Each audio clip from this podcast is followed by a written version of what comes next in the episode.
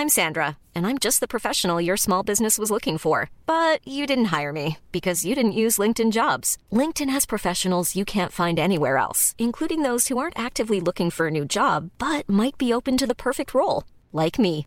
In a given month, over 70% of LinkedIn users don't visit other leading job sites. So if you're not looking on LinkedIn, you'll miss out on great candidates like Sandra. Start hiring professionals like a professional. Post your free job on linkedin.com/people today. Hey, it's Danny Pellegrino from Everything Iconic. Ready to upgrade your style game without blowing your budget? Check out Quince. They've got all the good stuff, shirts and polos, activewear and fine leather goods, all at 50 to 80% less than other high-end brands. And the best part? They're all about safe, ethical and responsible manufacturing. Get that luxury vibe without the luxury price tag. Hit up quince.com slash upgrade for free shipping and 365 day returns on your next order. That's quince.com slash upgrade. Please leave a message after the tone. Hello, my name is Adam Sandler, and welcome to So So So Sandlerous, the Sandman Movie Podcast. A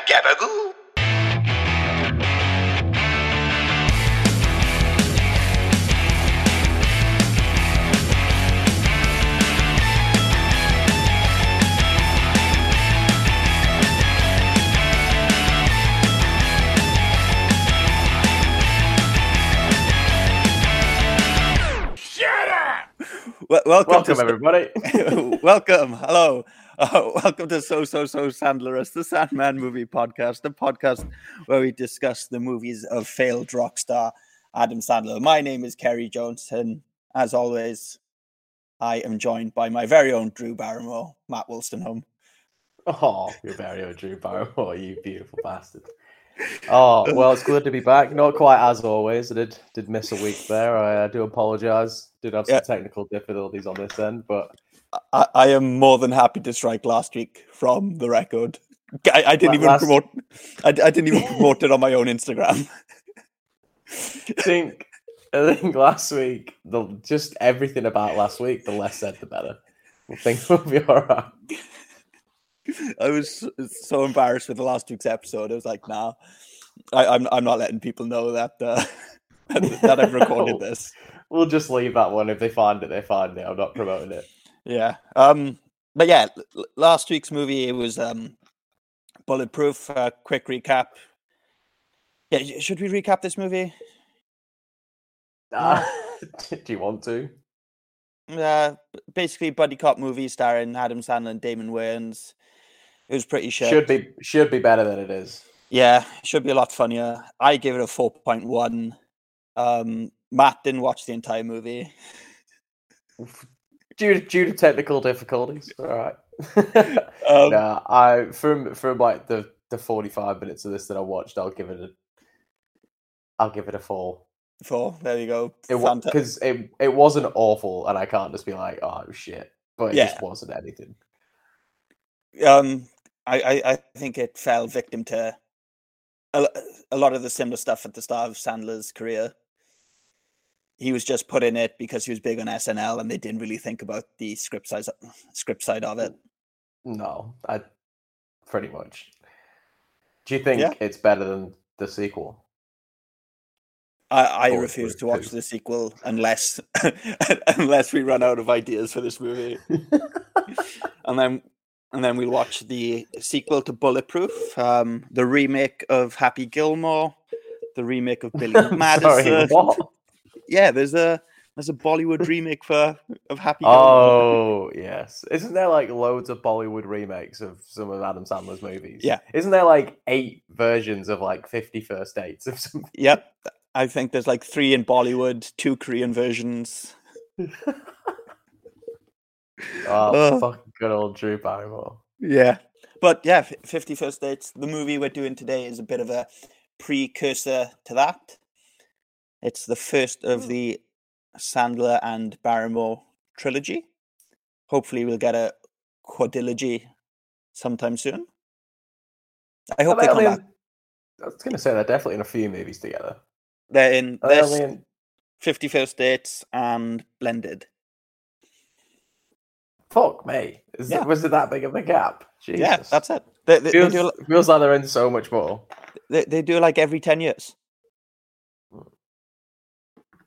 So Yeah, fair enough. I think Blended was like 2014. So we- we- we're due one within the next five or six years, I'd say. Aren't they doing one as well? I'm pretty sure. No, he- he's got another one with uh, Jennifer Aniston coming up now. oh, Yeah, he's doing They're doing Murder Mystery murder 2. mystery too. Yeah. Um. So yeah, if We'll we'll get there. yeah, eventually. Um, if people haven't guessed, uh, this week's movie is The Wedding Singer. hey, There we go. I So, think this is quite a favorite movie. see, I wanted it to be. oh, Yeah, but the difference of opinion. uh, but we, we, we'll get to it. Before the internet, before cell phones, before rollerblades, there was a time Everybody on the dance floor. Very nice, Grandma Molly. when Robbie Hart was the most popular wedding singer around. You spin me right round, baby, right round. Like a record, baby, right round, round, round. Hey, somebody get some pants on that kid. Until he got stood up at his own wedding. I woke up this morning and I realized I'm about to marry a wedding singer. Once again, things that could have been brought to my attention yesterday. New Line Cinema presents Is it true that you're in the middle of a nervous breakdown? Whoopity doo! Adam Sandler Hey, Psycho, get out of my Van Halen t shirt before you jinx the band and they break up. and Drew Barrymore You're the wedding singer. How you doing? I'm Robbie. I'm Julia. in a story about finding love where you least expect it. Uh-oh. What? You like her? No, I don't. This is my fiance, Glenn. I don't even know your last name. It's Gulia. Julia's last name is gonna be Gulia. Julia Gulia. That's funny. Why is that funny? I, I don't know. I just. Now, the girl of his dreams is about to marry Mr. Wrong. That's grade A, top choice meat. Good morning. You can make breakfast for bed? Unless he can pull off the performance of a lifetime. She and Glenn just jumped a plane to Vegas. Go get her. All right, all right. You're thinking of leaving Glenn for the wedding singer? He's more than a lover. What do you think of the jacket? I don't know, man. I would lose that glove. You look nuts. He's more than a legend. You are the worst wedding singer in the world, buddy. Well, I have a microphone and you don't. So you will listen to every damn word I have to say! The Wedding Singer. I said hip hop. I hip it to the hip it to the hip hip hop. You don't stop the rock to the bang bang boogie. Say up jump the boogie to the rhythm of the boogie the beat. So, The Wedding Singer is a 1998 American romantic comedy film directed by Frank Coraci, written by Tim Herlihy. The film stars Adam Sandler, Drew Barrymore, Alan Covert, Matthew Glave, and Christine Taylor. So, this Frank Coraci guy, he's just um, he's directed quite a lot of films, but a lot of the stuff he's done is just with Happy Madison Productions. Like he directed this, he's directed The Waterboy in two weeks' time, directed Click. Yeah, he's done a few Sandler flicks, eh? Yep, the ridiculous. Yeah. Came back for Blended with Drew, Bar- Drew Barrymore and Sandler, but Hey, the most interesting thing on his filmography is he directed Around the World in 80 Days with Steve Coogan and Jackie Chan. which absolutely iconic movie. I I'm love that. Um, when I was a kid, I Unreal loved that movie. I I- fucking I want- Steve Coogan. I wonder if it holds up. I Fuck, I reckon it does. I mean, it definitely doesn't, but you know what? That's a Yeah. fucking good movie. I mean, it's got a an average score of 4.7 out of 10 on Rotten Tomatoes. Well, it's got an average score of 4.7 out of 5 in my 10 year old heart. Let me tell you.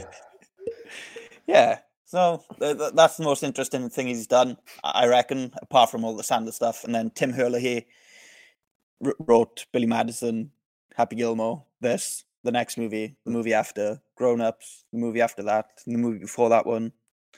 Just constant collaborator with Adam Sandler. But yeah, and then pretty well. packed cast for this as well. Um, I don't know Matthew Glave that much. Do you know anything about Matthew Glave? No, I tried to have a look into this guy, but it seems like he's just basically um, just a journeyman of just like TV and stuff. It just is just has roles everywhere. He was in Baby's Day Just Out. like random places. He, he was in Pulp Fiction. Yeah, I tried to see that, but his his credit for Pulp Fiction is like fourth guy or something like that. He was in The Thinning and The Thinning New World. Um, two movies starring professional boxer Logan Paul. Fuck me, that could only have been some Oscar worthy material right there. In a dying world, population control is dictated by an aptitude test in high school, where two students discover the test is all smoke and mirrors and hide in a large conspiracy. They go against the system to expose the, the conspiracy and take it down. Five out of ten on IMDb. You're telling me that movie's got a better rating than eight Around the World in 80 Days with Jackie Chan and Steve Coogan on Uh, IMDb? I'm not fucking having that. You can absolutely stick that right up your ass. fuck, fuck, fuck. Nah. that is absolute blasphemy for anything. Um, let, let me check the IMDb. that was um. You just said yeah. No, R- Rotten like Tomatoes 4.7. was four point nine average. Right. Around the world in eighty days. Oh no, that's um the TV series. The TV series is uh seven point. So f- five point eight out of ten. Right. Oh, we're, we're all right. We're back. We're back to some normal normalcy. Yeah, and then he's just been a TV actor. My my father probably knows him because my father loves the rookie starring Nathan Fillion. Good old Nathan Fillion. What a fucking lad. And then obviously Christine Taylor is in this movie as well. She plays uh, Julia's cousin, and what she's probably most famous for Dodgeball and Zoolander, Dodgeball. and being Ben Stiller's wife. yeah, I guess so. She just, you know what really, you know what really upset me when I was looking through this. Oh, it didn't upset me, but I was like, that's just fucking weird. She doesn't even have a picture on her Wikipedia. No, I, What's that about? I, I, I, I was shocked by that. Is that? I mean, I'm that must be her choice, surely. No, I, I just don't think she's famous enough to have a picture on Wikipedia. She's. Oh, I don't know about that. Is she um check? Is she verified on Instagram? Because if she's not, she was one of the Brady bunch. How dare you?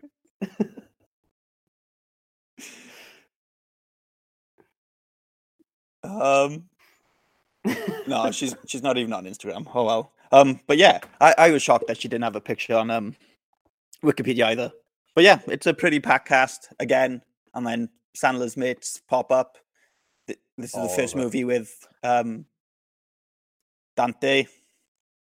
Yeah, and then we obviously get Alan Covert as well with an actual role. Yep. Instead, well, with a with a it- with some actual lines. Yeah. Um, right. So, what we're going to do first is we're going to move on to our very famous segment called Curb That Blurb. I was actually out in town this week and I saw people wearing Curb That Blurb t shirts. So, that was uh, quite nice. so, was it was it you? oh, I wish. I wish. Um, so, I found this um, Wait, plot synopsis. off, no, you actually didn't. No. no, I didn't. Wait, but, but you got to put the feelers out there. yeah. If people want Curb That Blurb t-shirts, let me know. I will Please, mail them to you Curb That Blurb personally. shirt. Um, so I was on the deep dark web where I found this plot synopsis for The Wedding Singer. And Mat, I want you to let me know whether we should let this blurb walk or take this plot synopsis outside, make it bite the curb, and kick it in the back of the head. So.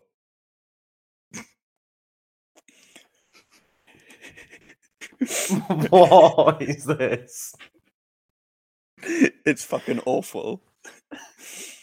Robbie Hart is singing the hits of the 1980s at weddings and other celebrations. He also can keep the party going in good spirit. He knows what to say and when to say it. Julia is a waitress at the events where Robbie performs. When both of them find someone to marry and prepare for their weddings, it becomes clear that they've chosen wrong partners. Was that it? That's it. Uh for a blurb, like oh, I ah, that's a bit shit. It's pretty shit. I mean, it does kind of set up the movie, but like, nah, fuck it. I'm torn with this one. I'm gonna, I'm gonna give it the benefit of the doubt. You, yeah, you curbing it? No, I'm gonna let it go. Oh, you're gonna let it go? Oh shit! Yeah. Oh, I, I thought that was dreadful. That plot synopsis just Do you want to override me? it, no, it, it's your decision. But it just talks about the, f- the the first two minutes of the movie. It does, to be fair. Oh, if Oh, it's, oh, oh. if it's a plot, if it's a plot synopsis, then it's getting curb stomped straight up. No, oh, a plot synopsis blurb, the same shit, isn't it? I don't know. Okay, we, we, we'll let the, that one walk anyway. I I think I found that on uh, IMDb, deep deep down in IMDb. Um, we've we've had we've had worse. Yeah, oh, 100%. Definitely had worse, but I, d- I didn't think that was uh, too great either. Um, uh, this movie was pretty well uh, received.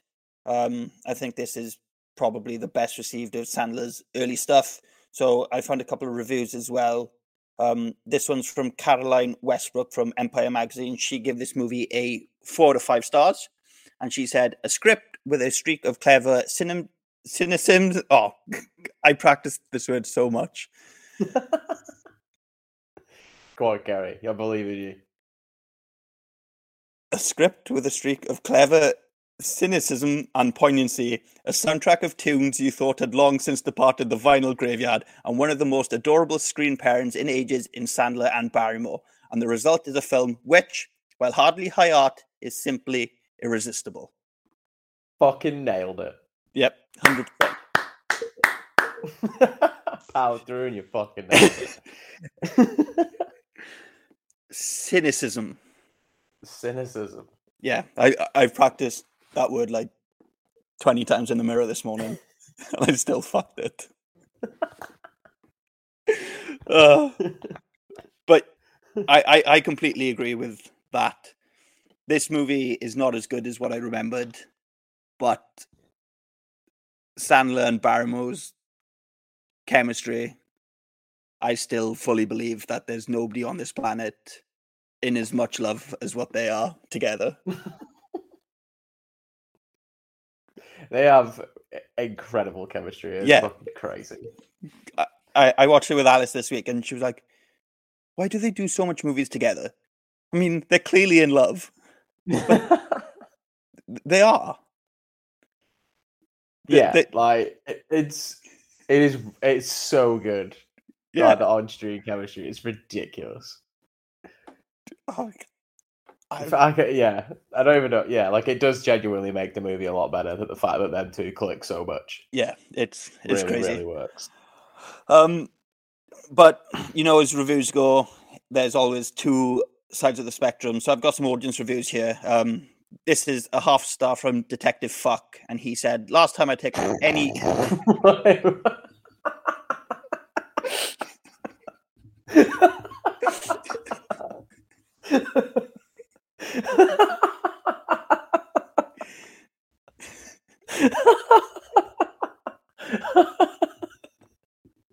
Fuck me, you tried to sneak that one in, didn't you?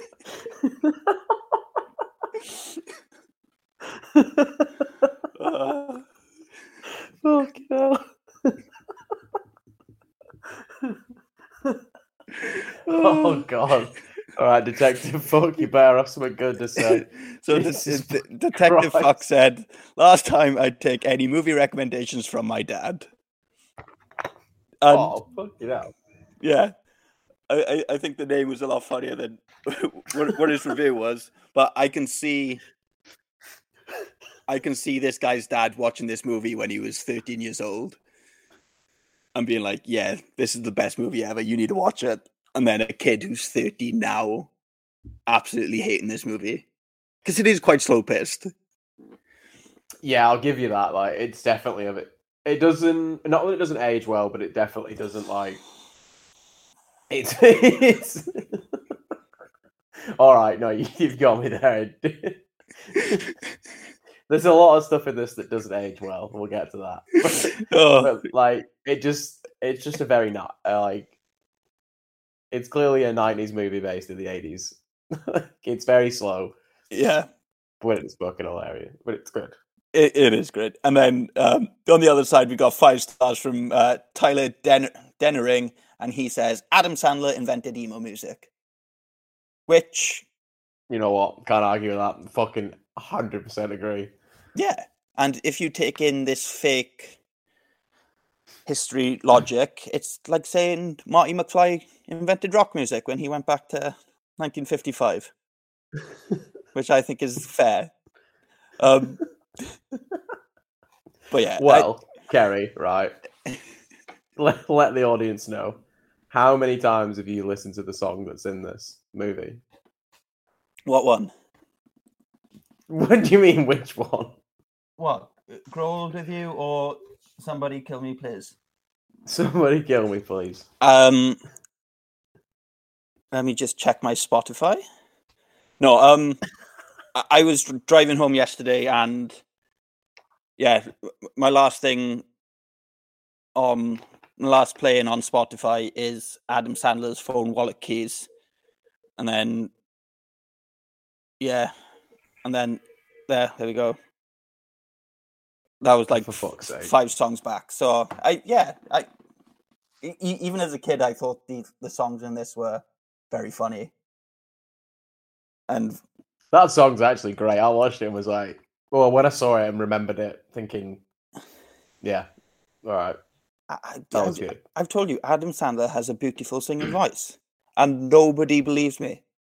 I yeah, I just pressed shuffle on Adam Sandler's music yesterday, and a song came on I'd never listened to, and it starts off um like a nice, nice love song, and then it just turns into him saying that he wants to get um, pegged by his girlfriend.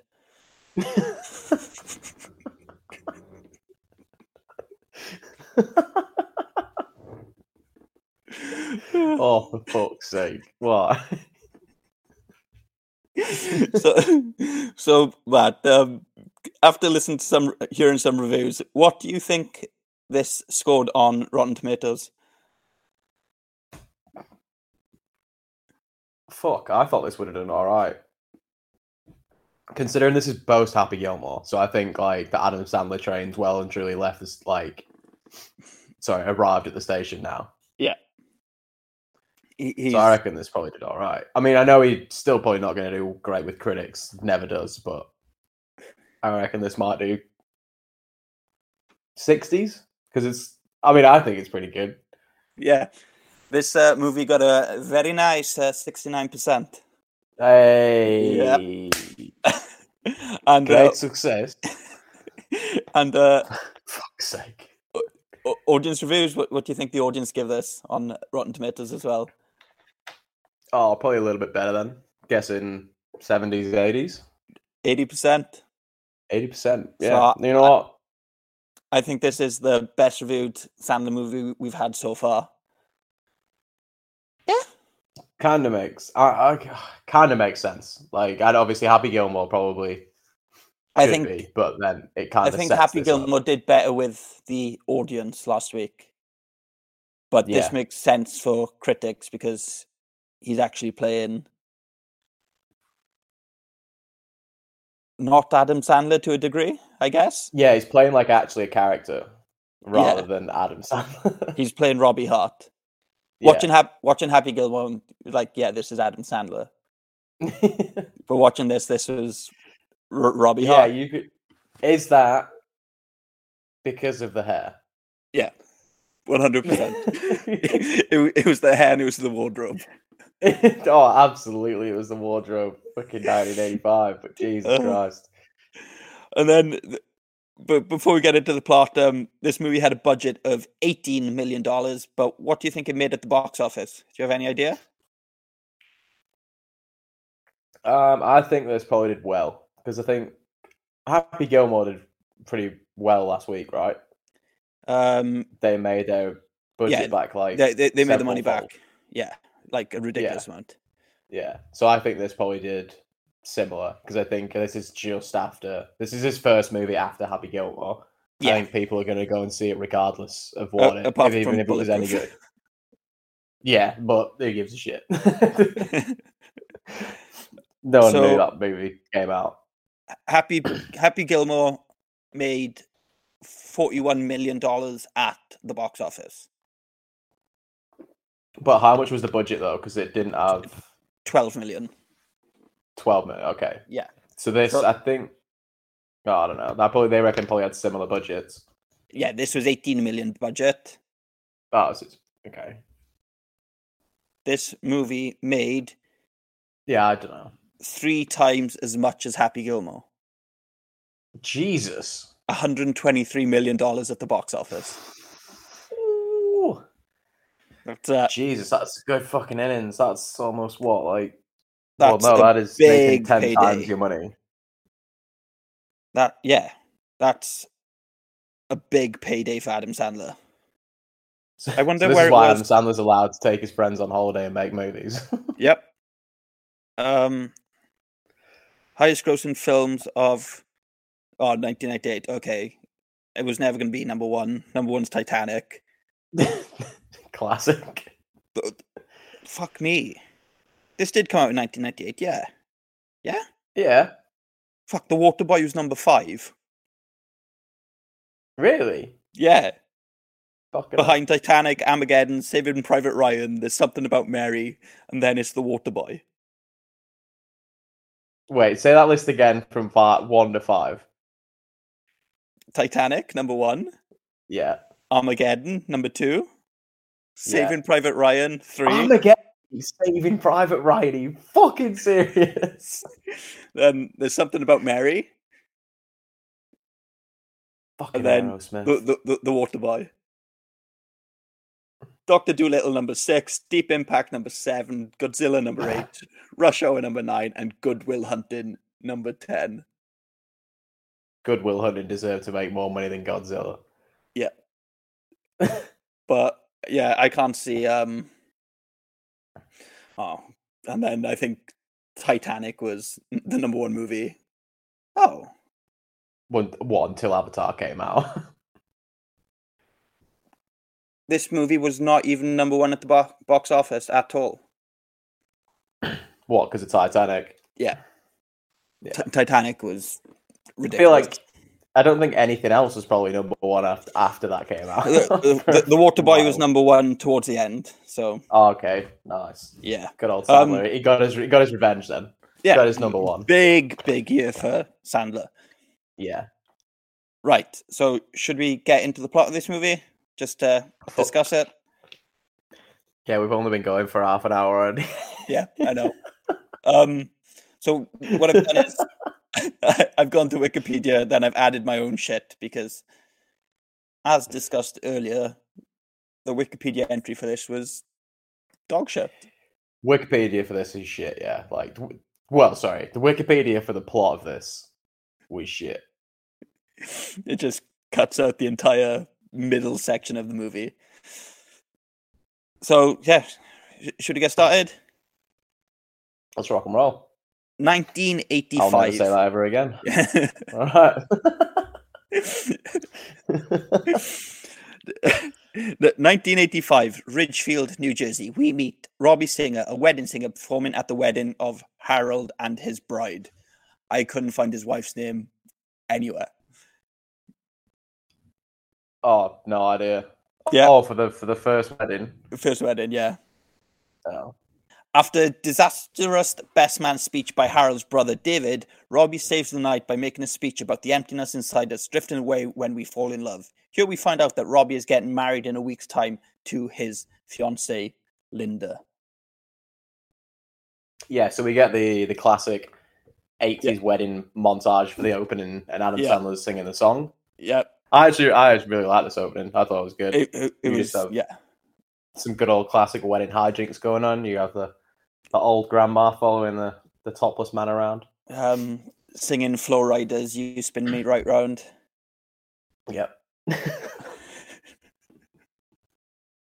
um, but yeah, classic wedding hijinks. Um, Peter Dante, his first appearance in a Sandler film. Um, Yeah. giving alcohol to teenagers. Um, It's. I thought he'd be in this more, like because you see him at the start and Yeah. you recognize him, and I was like, oh, sweet. And then he's just, just not not, in it anymore. anymore. No. Um, yeah, the fat people eating cake and yeah, horny grandma trying it on with the younger guys. Just That, that person eating that cake was hilarious. yeah. um, but yeah, after this uh, opening montage, we get Steve Buscemi's character David g- giving a speech because he's the best man, and he's basically like, um, what what what does he say? He just goes off. he's he's just this. uh, He's just this like drunk fucking waste of oxygen. Yeah. and he he goes on him. He's saying something like, um, like, he he's starts having a go at his dad. brothers- Yeah, he's saying to his dad that like his brother's always been like the perfect son, and he wasn't. Yeah. And he's like, "Well, we're not so perfect." I, I remember those prostitutes we got down in Texas something. It's like, yeah, r- remember those uh, prostitutes down in Colombia? I mean, we didn't pay them, but and then they were yeah, prostitutes. and then he's like, yeah, th- th- this wedding's gonna fail. Um, I'll give it a year. Oh yeah, he's walking up. He's like, "I'll be Yeah. divorced in a year." And then he just picks up the guitar and he's like, I'm the best guitarist in the world, self taught. Thanks, Dad. Uh, so, yeah, Steve Buscemi, he just completely ruins this wedding party by giving this awful speech because I guess he's jealous of his brother. Yeah, he's just this. He's just a down life guy. Yeah. he's just fucked. And then, Adam It- it- Sandler saves the day. yeah, Adam Sandler saves the day by talking about love. And he's like, um, "Oh, when we find the person we love, the emptiness inside you just drifts away. And I know by looking at you two that the emptiness is gone because you two are clearly in love. And you're like me and my fiance, we're in love. Oh, are they? Ooh, who knows? Um, but yeah, basically he saves the day, and then um, we, we get a shot of Steve Buscemi's character. He's crying at the speech that it's like, ah, that's a good wedding singer. That guy's a really good wedding singer. um, um, yeah, so then we find out um, that Robbie's getting married in a week's time to his fiancee Linda. As Robbie takes a break from singing and his bandmate George is singing Culture Club, we meet Robbie's best friend Sammy, who is a limo driver. He's at the wedding because he wants to make a move on the new waitress at work, Julia. Yes. So Patricia Arquette, who's David Arquette's sister, Yes. is playing a character called George, who dresses up as Boy George. And the running joke throughout this movie is she only sings Do You Really Want to Hurt Me by Culture Club. I really enjoyed that.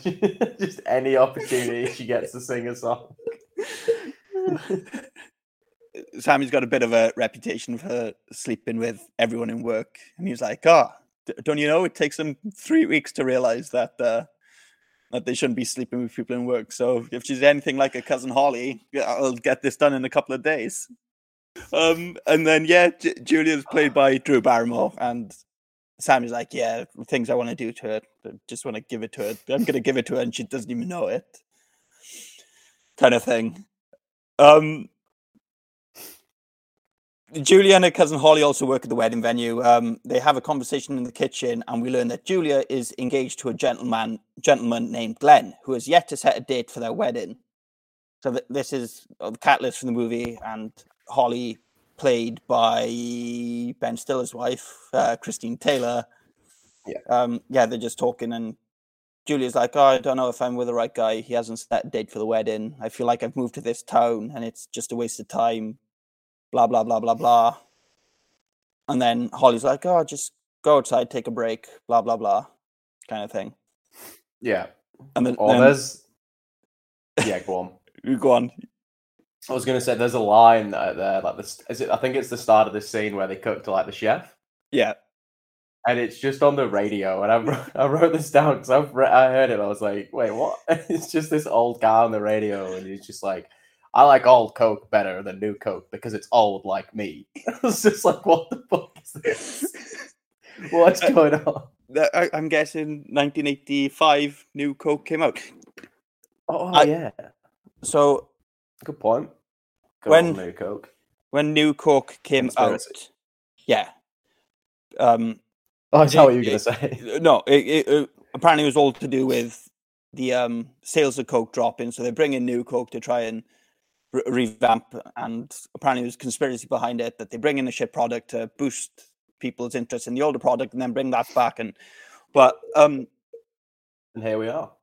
yeah, when new Coke came in, the American public, Coca Cola had to set up like a crisis hotline for the American public to ring because there was so much complaints, and the phone calls were recorded, and like psychiatrists and everybody, like they've gone back and analyzed the phone calls, and apparently the same the, the way that the people were speaking about losing old coke is the same exactly the same way as they would be speaking as if they lost a child Jesus Christ. yeah so people really missed old coke but Fucking hell, to set up a hotline. Yeah. L- ho- honestly they had to set up a crisis hotline for it and then after new coke came in the um director of coca-cola was asked oh did you do this on purpose to boost the sales of um old coke? And he was like um we're not that dumb but we're also not that clever. So i guess it just happened the way that it happened. So so that's the fucking best answer you can give to that. yeah. We're not that dumb but we're not that clever but i 100% a conspiracy I, I like to think so. I like that. definitely they are that clever Oh, 100%. yeah oh They're Coca Cola, got all the fucking money in the world. do you want another coca-cola story or should we move on Nah, fuck them. Coca Cola. Coca Cola is up. We've already derailed this enough this week, so fucking Um, we're in for a penny. so yeah do, do you Might have remember to do some editing. No, it's fine. Do, do you remember in like the early 2000s there was Virgin Cola? Do you remember Virgin Cola? nah. Oh, well, Virgin Like the brand or like. Yeah, like, like Okay. Richard Branson brought out his own cola. Oh, no. What the Yeah. fuck? So throughout the 90s and the early 2000s Virgin Cola was becoming more and more popular in the UK that eventually it took over the sales of Coca-Cola. So Coca-Cola Really? Yeah. Coca Cola flew over like members of the SAS from America to go into corner shops and threaten threaten shop owners and yeah, Wait, you, did, wait, you, they flew in the SAS for America. yeah. Or whatever they was, the Navy SEALs, the FBI, whatever. Some interrogation things that uh, Coca Cola had contact with. And they sent them into like uh, distributors and corner shops and everything to threaten the shop owners. And they were like, if you don't pull Virgin Coke, we'll take away your fridges. And so after all the threatening and stuff, sales of Virgin Cola just plummeted overnight from like, say, 100,000 sales a day to zero.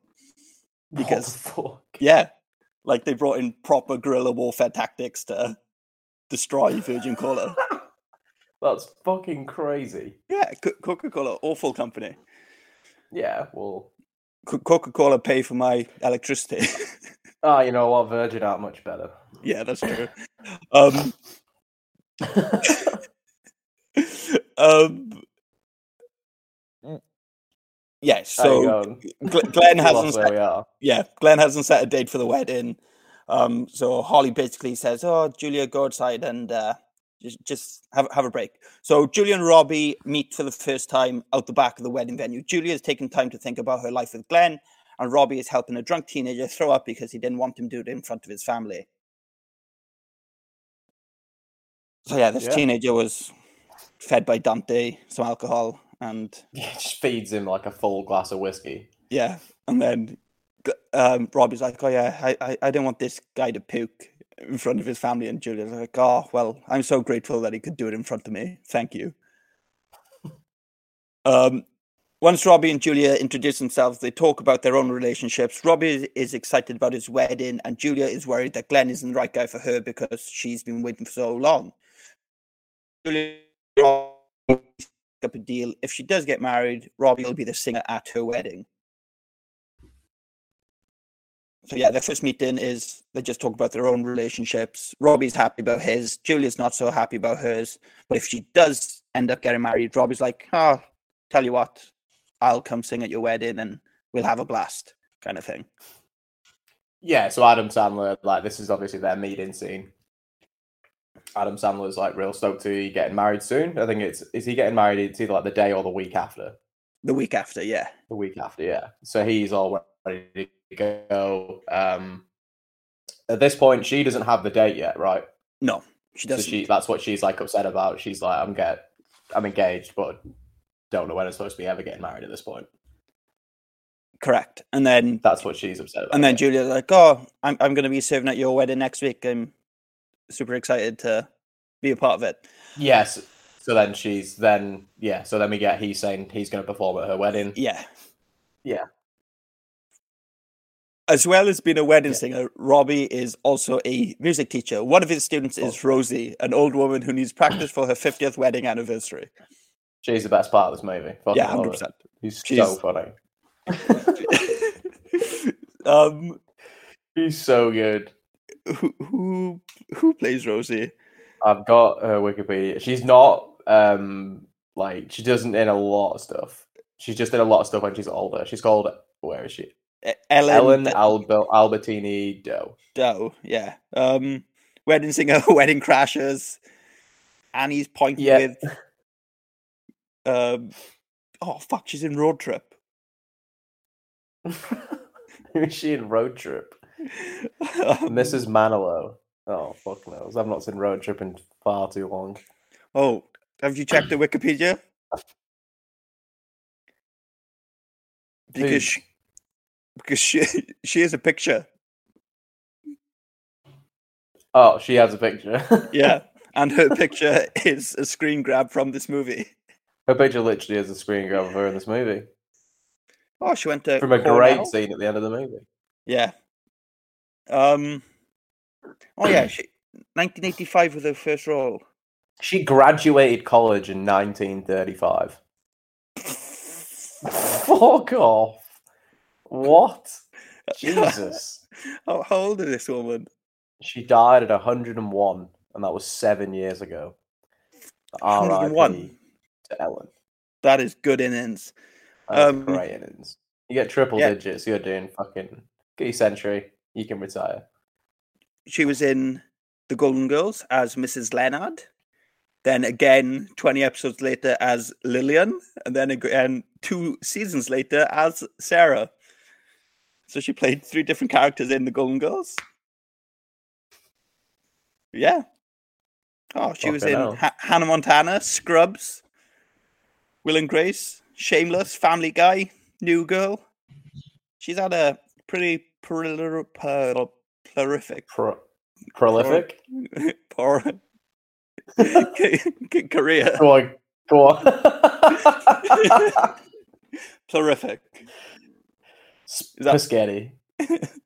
Um, The, sp- the, sp- the specific ocean. We'll do it. yeah. Um, but yeah, she she's the best character in this movie. And then she's like, then Robbie's he's like, oh, I I- need to go. I got to get ready for work or whatever. She's like, oh wait, your payment. and then she just comes out with two giant meatballs and just puts it straight into his hands. She's like, go on, eat it. Just forcing him to eat these meatballs out of his hands. Just this giant meatball. She Oh. says some wild shit in this as well. What is Oh. it? She says she's like, um, she's like, before I met your grandfather, I slept with like eight men. Back back in my day, that's the equivalent of like two hundred men now. yeah, who, who is she? Is she is she Robbie's grandmother? Is she a neighbor? Or is she? I think she's Robbie's grandmother, right? That's what I took it as. He calls I honestly don't know what the uh, the r- relationship is. The the relation, no, like the entire movie, what relationship dynamics are. I don't really know what's going on there. Oh, oh, yeah. oh, um, moving on. On Robbie's wedding day, his sister Kate informs him as he waits at the altar that Linda has changed her mind about the wedding, leaving him humiliated and emotionally devastated. So, yeah, at the wedding, he's basically left at the altar. Then he storms off. And he's like, "Ah, everything's going to be okay. And then he just Yeah. smashes that mirror. he fucking launches it. I think my favorite this is when um it was, his sister comes over and then she's like, they found a note, and it basically is just like saying so she's leaving, and he's like, so it was a bad note. it's just the way he delivers the line, fucking kills me. Do you know what I really liked about this movie is the score. I, I love the fact that it was Journeys Don't Stop Believing as a string quartet for this wedding. I've I thought that was beautiful. Um later that day, Linda visits Robbie and reveals that she's fallen in love with him. Oh, she fell in love with him for his ambitions of being a rock star and hates the idea of um, being married to just a wedding singer. So after the wedding, they, they go back to Robbie's sister's house. And then Yeah, his nephew comes up to her and he's like, Robbie, I've drawn you a picture. And it's just like devil horns on a picture of Linda. yeah. And this kid comes back a couple of times. But He's then the best line in this entire movie. well, what one? Where they're outside. yeah. Um, and then yeah, L- Linda shows up and she's basically saying like, "Oh, I got cold feet. Um, you're not the guy I fell in love love with. You were cool. You were a rock star. I I I love the leather trousers, but now I'm just married, going to get married to a wedding singer who lives in his sister's basement." yeah. And then that kid comes out. And what does he say, Mat? He just runs out. It's like, hey, Linda, you're a bitch, and runs straight back inside. And then Robbie's like, "Oh, yeah." like three years old. It's like, oh, oh yeah, I, I, we think he's got Tourette's. We're going to get him tested.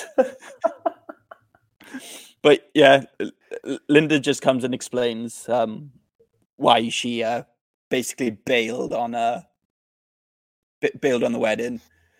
Um, Glenn then next scene is uh, Glenn comes to visit Julia one day and says that he has bought two tickets to Las Vegas for both of them to elope and get married. At first, Julia is excited but hints that she wants a bigger wedding at home with friends and family. Glenn can tell she isn't the most pleased with getting married in Vegas and agrees to get married at home. So Yeah, she's just sick of it. yeah, Th- th- this scene is basically a setup just to say that they've got tickets to Vegas for the end of the movie. But good news, Glenn has set a date, and Julia and Glenn are getting married. Glenn's a fucking slime bag. Oh, he's such a cunt in this. Yeah, he's so slimy. I I hate him. Oh, he's so gross. Um, Robbie sinks into depression, causing his friends and family to be concerned. His best friend Sammy convinces him to return to work, but gives okay, yeah. So, so I I want to talk about this. So, so yeah, R- R- Robbie's depressed at home. He's locked himself in the basement and he's basically crying every day, just lying in bed.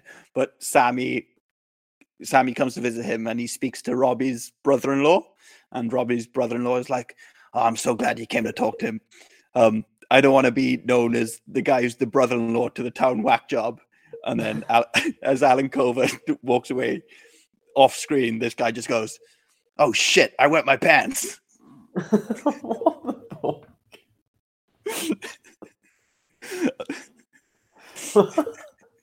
I didn't notice that. Yeah, because he, he's like he- he's using the horse to like spray his flowers and I, and I thought that was the best line in the movie he's just off screen like oh shit i wet my pants oh, I this character that character confused the fuck out of me. I he's some like tanned fake soprano, like just moron weirdo. It's so strange, but he's so funny. He's so He's- weird. he he's a famous um he's very famous as well, I think. Let, let me find out who he is. Yeah, so he's uh, Frank. He's, he's Frank Sivero. He's in The Simpsons. He's in Goodfellas. He's in The Godfather. Of course, he's in the God. He looks like he's in the God. He looks like he's been spit out of the Godfather. Uh, yeah, so he's in, he's an extra in The Godfather. He's uh, Godfather Part Two. He's Genco Abbandando. He's in New York, New York, The Billion Dollar Hobo. Um, he's yeah, he, he he's in loads. He's in Little Nicky again. And then Right, so I'm I'm sensing a theme of movies here, and I'm pretty sure I summed up this guy's look pretty well. Of he just looks like a fake soprano. yeah, um, and th- yeah, he's he's sued uh, The Simpsons. what? Yeah. Oh, Um, yeah. The lawsuit alle- alleged that in 1989, Sivero was living next door to the writers from The Simpsons. The writers knew that he was working on his Goodfellas character. It alleged that the writers were aware that the entire character of Frankie Carbone was credited and developed by uh, Sivero and the base character and his own personality. So Louis, one of Fat Tony's, Yeah. is based on this guy, which you can see. But this this guy, um, I was listening to another podcast and they mention his Instagram and his Instagram he just puts up videos all day, like speaking to his fans, and he's like, "Hello, I'm uh, Frank Sivero. I'm from The Godfather and The Wedding Singer." And then he just rambles on and like, "Yeah, this is me, Frank Sivero, from The Godfather." Well, this guy's definitely found a niche for himself, and he's fucking built it. I love it. I love to get, love to see it. Uh, and he- unlike Christine Taylor, he has a photo on his uh, Wikipedia. Absolute injustice. um, so, so yeah, um, Sa- Sammy comes in and he's Robbie's listening to Boys Don't Cry. And he's like, "Oh, c- come on, you, you you need to come to work."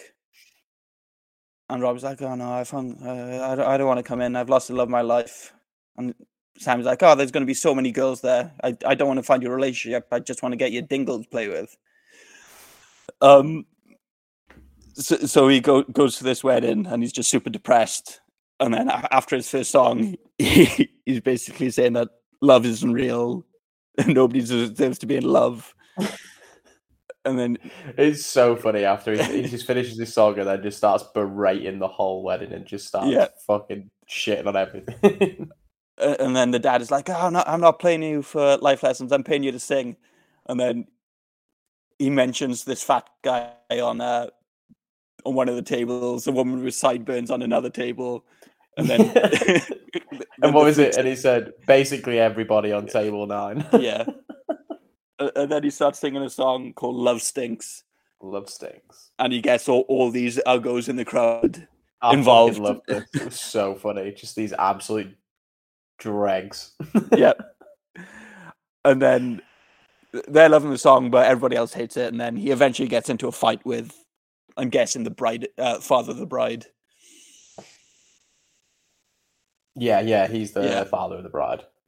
Um, So decides yeah, to give up. all Oh, all the uh, all the other people to start fighting the father of the bride while Yeah. they're trying to fight it. Uh, this is probably one of the best uh, scenes of the movie. Well, it probably. will- See, there's every song that Adam Sandler sings in this is so good. yeah, I can I agree with that. So I'm gonna have to put this in top four songs, and there's only four songs, but I don't know where I put it. Um, Robbie decides to give up on wedding gigs and and backs out of his promise to sing for Julia at her wedding. Um, then, as he's storming off, so yeah, um, Julia finds Robbie in the dumpster, and he's like, oh, Yeah, "I'm done with weddings. I can't take this a anymore." nap in a giant dumpster. yeah. And then Julia's like, "Oh, but you promised," and he's like, "Oh no, I, I can't do it. Sorry." And then, as he storms off, Julia invites Robbie and Sammy to her engagement party. Yeah, so they're all just about to leave, and she Yeah. says she's having the party, and then they should go. Yeah. and he doesn't want to go. No, pretty much. Um, a couple of days later, Robbie is babysitting for his sister. Uh, her kids question him about having a nervous breakdown, and he has a conversation with his brother-in-law about how to stay in love. This is fucking weird. Like it's just Yeah. it's funny, but his, his brother's just so strange. Like he's just fucking hilarious. Yeah. Uh, So first of all, the kids are like, "Oh, are you having a nervous breakdown?" And he's like, "No, I'm not having a nervous breakdown." Who said that? Like everyone. And then the li- little kid who called Linda's a bitch like, "Cuckoo house, cuckoo house." and then This getting ripped on by these kids is fucking great. And then yeah, Frank Sivero has a conversation, and he's like, "Oh yeah, um, when me and your sister were young, we were making love all the time, and now it's just on uh special occasions like my birthday. She um like likes to do this thing where she plays with my nipples, and then he's like, I I, I don't know why I'm telling you this. what was it? Yeah, he's like he walks away. He's like, I don't even know what I'm saying. yeah,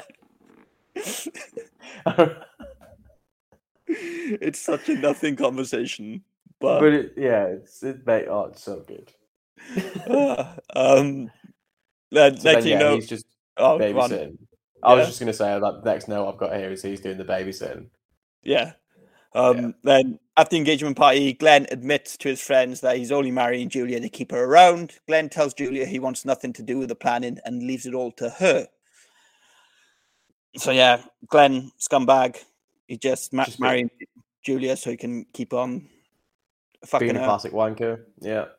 And then he's like, Well, yeah, like his his excuse for marrying her in this movie is to keep is that around. they've just been together for four years, Yeah. and that's it. Yep. Like, oh, it's time. um, then yeah, he tells Ju- Julia he wants nothing to do with planning the wedding. He's like, you, you, you do it yourself. Uh, y- you're good enough.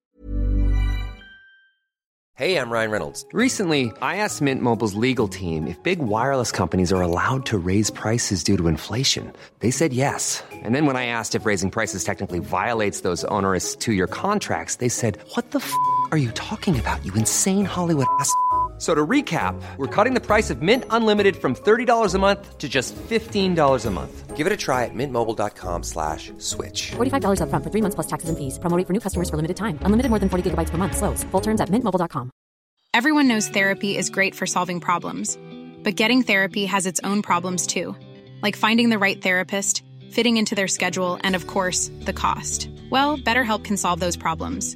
It's totally online and built around your schedule. It's surprisingly affordable too. Connect with a credentialed therapist by phone, video, or online chat, all from the comfort of your home. Visit betterhelp.com to learn more and save 10% on your first month. That's BetterHelp H E L P. Millions of people have lost weight with personalized plans from Noom, like Evan, who can't stand salads and still lost 50 pounds. Salads, generally, for most people, are the easy button, right? For me, that wasn't an option. I never really was a salad guy. That's just not who I am. But Noom worked for me. Get your personalized plan today at Noom.com. Real Noom user compensated to provide their story. In four weeks, the typical Noom user can expect to lose one to two pounds per week. Individual results may vary. Burrow's furniture is built for the way you live. From ensuring easy assembly and disassembly to honoring highly requested new colors for their award-winning seating, they always have their customers in mind. Their modular seating is made out of durable materials to last and grow with you. And with Burrow, you always get fast, free shipping. Get up to 60% off during Burrow's Memorial Day sale at burrow.com slash ACAST. That's burrow.com slash ACAST. burrow.com slash ACAST. Then Robbie and Sammy arrive at the engagement party uh, and are introduced to Glenn. First thing that is mentioned by Glenn's friend is Robbie's wedding, and he instantly annoyed. Julia tells Robbie that Glenn wants nothing to do. Oh, so yeah. So this friend, he's like, "Oh, you're Robbie Hart. I uh, heard about your wedding." And then Glenn's like, "Oh, let's go get a drink." And Robbie tells his friend, "Like, yeah, go get a drink and another drink and another drink, then drive home." he goes to him. He's like, "Oh, um, I heard about your wedding. Your wife walked out you. That must have sucked." And he's like, "Oh yeah, yeah, it wasn't great. My parents also died and orphaned me when I was ten years old. Ask me how that was." like, well, why would I ask you about that? yeah.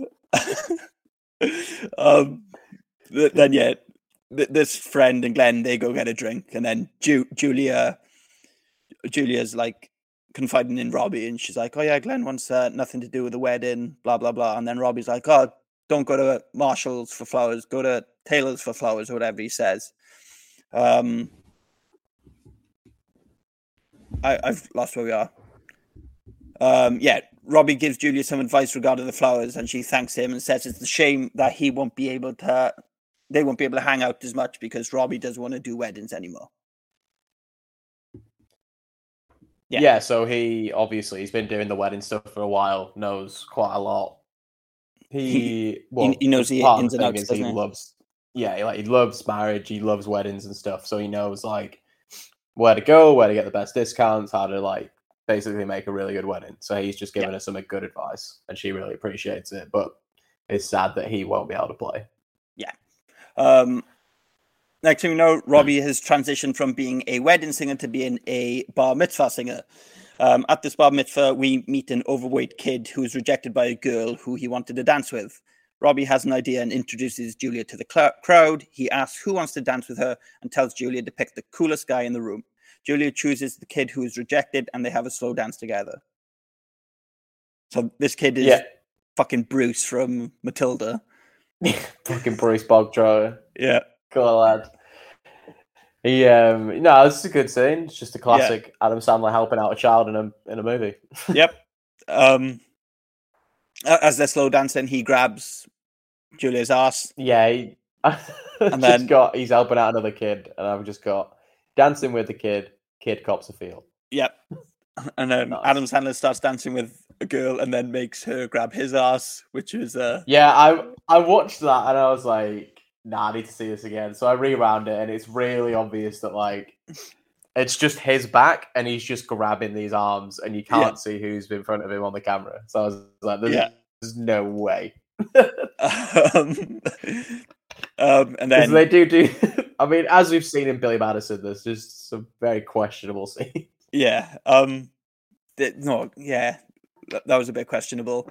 And then just everybody in the room eventually join in. and Yeah. everybody then it just, becomes this. cup in a feel. I've just got everybody's holding butts. Yeah.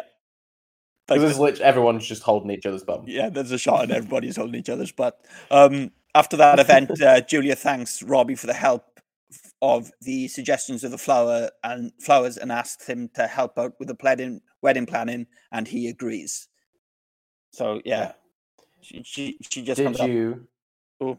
Oh, sorry. Go on. I was no, I was going for the next scene. Yeah, so um, basically what it says, Julia's like, "Oh, you did so well with uh, that tip last time. Please help me out with." I'm like, "Yeah, whatever. I, I, I'll help out." Okay. Yeah. Now what are you? And I was going to say, did you get the cameo for this next scene? Where? The lady in the pink, the flower. La- and not, is it not the flower lady? The The photography picture lady? No, I didn't. Who's that? Ooh, because you brought this up like two weeks ago. She's the grandma from uh, American Pie Three.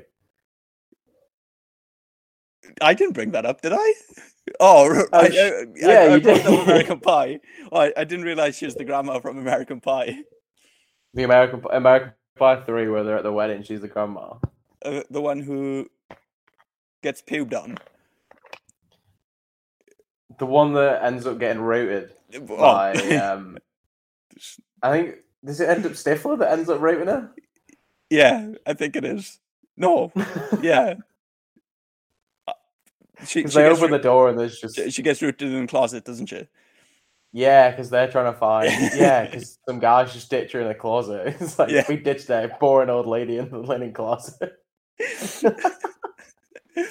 um, no, I, I, I didn't yeah, notice that at all. That's fucks her.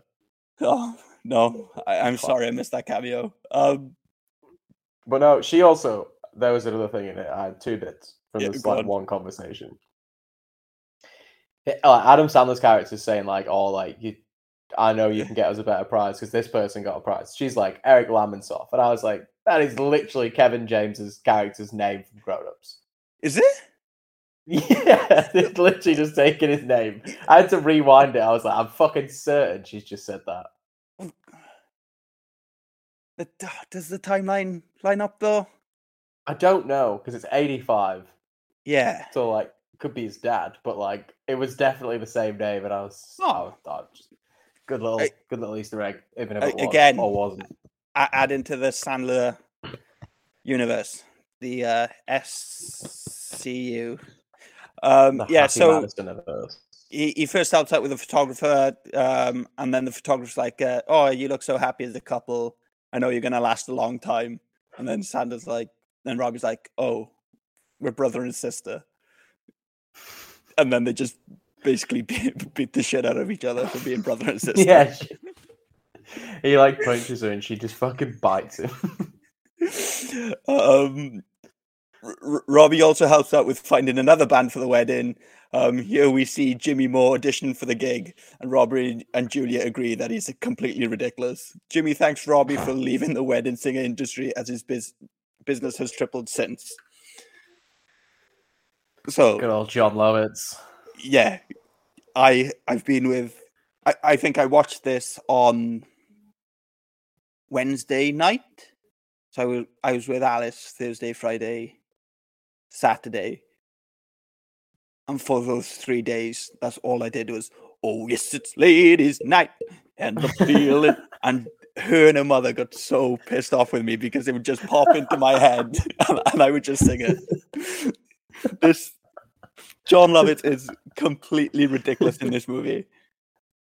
He's amazing at this. I fucking, I Oh, genuinely love this I- scene. It was incredible. I, I've actually got something about this scene, and I don't know if I should mention it now or if I should mention it later on. I think I know what. I think I may have read the same thing. Uh, Yeah. Save it for trivia. Save okay. It, save it for Um, trivia. but yeah, J- J- Jon Lovitz, he, he's fantastic in this role.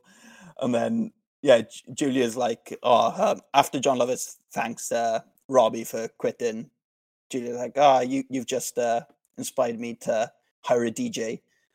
Um, then, then after this, uh, Julia and Robbie have a conversation about Robbie's aspirations about being a rock star. And Robbie says he just wanted to be a songwriter. Julia asks Robbie to f- perform his latest song, a song he wrote for Linda pre and post breakup. Here we go, ladies and gentlemen. Yeah. The main performance of the movie. Nah. He, so yeah, he's he says he yeah, didn't really want to be like the the lead man or anything. He just No. wanted to be like a rock star, but he wanted to be like the songwriter. Yeah, and that's Yeah. what his true aspirations were. Was and it's like uh, I, I- wrote. Be warned, I wrote this song when I was listening to a lot of The Killer. Yeah. And He's then like, well, I wrote I wrote half of it whilst I was with my Yeah. ex, and half of it after I broke up. So, so the first half of the song is like a really nice uh, love song, and he's saying like how important Linda was to him and how how he used to make her feel, and then it just turns around and goes, "It was all bullshit. It was a goddamn joke." and then it just turns to a song about hating Linda. I reckon you know every word to that song, don't you? No, no, I, uh, Bollocks, yeah, you do. I, I, I don't think I do. When I think of you, Linda, I hope you fucking choke. But yeah, th- I is- really like that song. It was Oh. fucking hilarious. it is such a good song. And then at the end, of, he, he is just go, going for it. It's like, somebody kill me, please. I'm on my knees, pretty, pretty, please. So as Sandler, as Robbie's losing his mind here, we cut back to Jon Lovitz, and he's just off stage watching, and he just goes, "He's losing his mind, and I'm reaping all the benefits." that was one of my favorite little bits of the movie. It was, and he just has the little slow curtain drag back Yeah. across his face as well. oh, oh, he- d- d- I think Jon Lovitz is probably. Oh, he's so good in these tiny, tiny little roles that he does. I He swear, just- he's always a cameo. Yeah, he, he- nails it and every he just time. completely steals the entire performance. He's, um, Yeah. So and and this song is fantastic. It's it's on Spotify. I, I've listened to it a couple of times. Um, after this, uh, Julie and Robbie uh, are at an ice cream parlor, and they talk about uh, Linda and whether Robbie knew if she wasn't the right one. Robbie mentions there was some signals during their relationships, and they both agree that it's the little things that count. Robbie questions Julia about Glenn being in the being the right one, and she says he will be a good-looking older guy. Which yeah, so we get it. Yeah, fair enough. He's not. He's a good-looking bloke. Um, Good old Glenn Glenn Guglia. Yeah. That'll come Uh, up. Yeah. Um, but yeah, they're just talking, and like what Robbie says. Oh, there was a time that we went over the Grand Canyon, Yeah. and Julia, not Julia, what's her name? Linda. Fuck is it? Linda. Yeah. Yeah. His ex missus. L- Lin- Linda had been there before, and she wouldn't let him sit by the window. And then he was like, oh, I should have probably noticed all the little red flags kind of things throughout the relationship. Yeah. Because all, all the little things do add up to one big thing and both bad and good kind of thing. Yeah, the straw that broke the camel's back. Yeah. Yeah. It is the fact that she didn't turn up to his after the wedding. Um, but yeah, Ro- Robbie's like, "Oh, what about Glenn? Can you see him? You being with him?" And she, Julia's like, "Oh yeah, um, I think it's somebody that you need to be able to see yourself with when they're older, and he's going to be a hot older guy, but that's the only reason she's with him." Yeah, so it's just kind of she just basically is getting married for the sake of getting married. We have so much left on this. Um, I know. let's move on. Uh, Robbie, Sammy, Ho- Robbie, Sammy, Holly, and Julie's Julia's mother are now all helping with the wedding planning, looking at cakes, decorations, and dresses. Sammy is hired as the limo driver, and as he's dropping Robbie home, they re- realize Julia's jacket is still in the limo. Robbie remembers exactly where Julia took it off, and Sammy realizes that Robbie is in love with Julia. Yeah, so we firstly we get a great scene, we get another montage here, classic, and we get a great like it was a weird cake scene. Yeah, I don't know really just that threw me. Funny. what what happened in the cake scene? It was it was like the the was it like some fat person eating like uh, cake and someone was like slapping it out of their hand or something or telling them off. I was like, what the fuck's going on here? oh, I, I, I, I didn't notice that. Um, but but yeah, big wedding montage, and then back at Robbie's house, Robbie goes, "Oh look, it's uh, Julia's Julia's jacket. She took it off on uh, Fourth and Yeah. Apricot or whatever." He like names the exact street where it where yeah, it was. because she said, "Oh, it's not jacket weather anymore," and then Sam was like, "Oh, you're in love with her. What's going on?" Um, as Robbie So, yeah, returns. oh, so, sorry, go on. No, I was gonna say then they th- they go over to the house. Yeah, as Robbie returns Julia's jacket, her and Holly are discussing what kind of kiss Julia and Glenn should do at their wedding. Holly suggests that Julia practices uh, on Robbie to help them decide on what they should use. So yeah, So yeah, I've got I've just got one note here, and it just I think it it really got to me at this point in the movie, and it just says Adam Sandler looks really weird with a mullet, and he just looks so fucking strange. yeah, in this film because It he's just- he, he's in like an oversized jacket as well, and he just looks Because yeah, it's eighties fashion, and he's got Yeah. a mullet, and he's just like, what the fuck? Like, he just looks because it's Adam Sandler as well, and he just Yeah. looks so weird with long hair. I I think it's this scene as well. I know because he wasn't in his wedding singer like suit. Yeah, he's in like he's in like a like an oversized like Yeah. shirt. Throughout I the remember movie, thinking, he's like, he pretty just well looks- yeah, odd. Um, but yeah, but yeah, and, uh, and they're in an incredibly purple house. yeah, oh yeah, It it's Ev- everything's purple. Awful. That's the that's the eighties, and um, yeah. Oh. So they, so they're talking about the kiss, and Julia's like, "Oh, I don't want to full on make out with Glenn," blah blah blah, and then Holly's like, "Oh, use use a little tongue," and Julia's like, "Oh yeah, there'll be a little tongue. tongue. yeah, church tongue."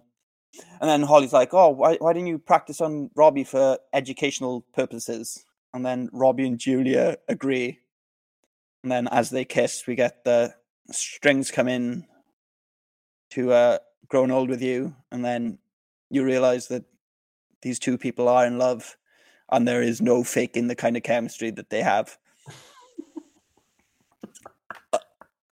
You String quartet from the heavens. The fireworks go off. The cherubs emerge.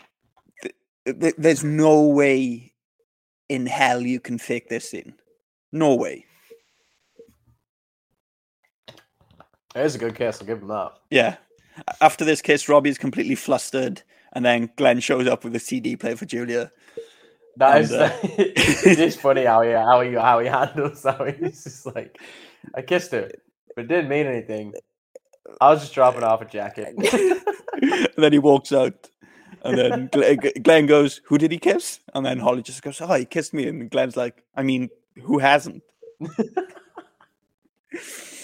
but th- this kiss also leads Holly to fall for Robbie Yeah. as well because she thought, she there throwing a spanner in the works. yeah. Um, Holly thinks that Robbie's extremely cute and asks Julia to set up uh, both of them, both of them up. Holly suggests that they all go on a double date. Uh, Julia shows up at Rosie's house and asks Robbie if he will go out with Holly, and he reluctantly agrees. So back at Rosie's house, she's talking to Robbie about. I'm guessing they're talking about Julia, and then she's like, "Oh, um, wh- wh- why are you nervous? Is it because you haven't showed her your penis before? Because you were so used to showing um, Linda your penis, like you got used to it, but now there's a new person to show your penis to. You might be shy." And then she's like, "There's nothing you need to be shy about. I remember when you were a kid, and it had a nice size to it." She just talks about the size of his cock for like five minutes.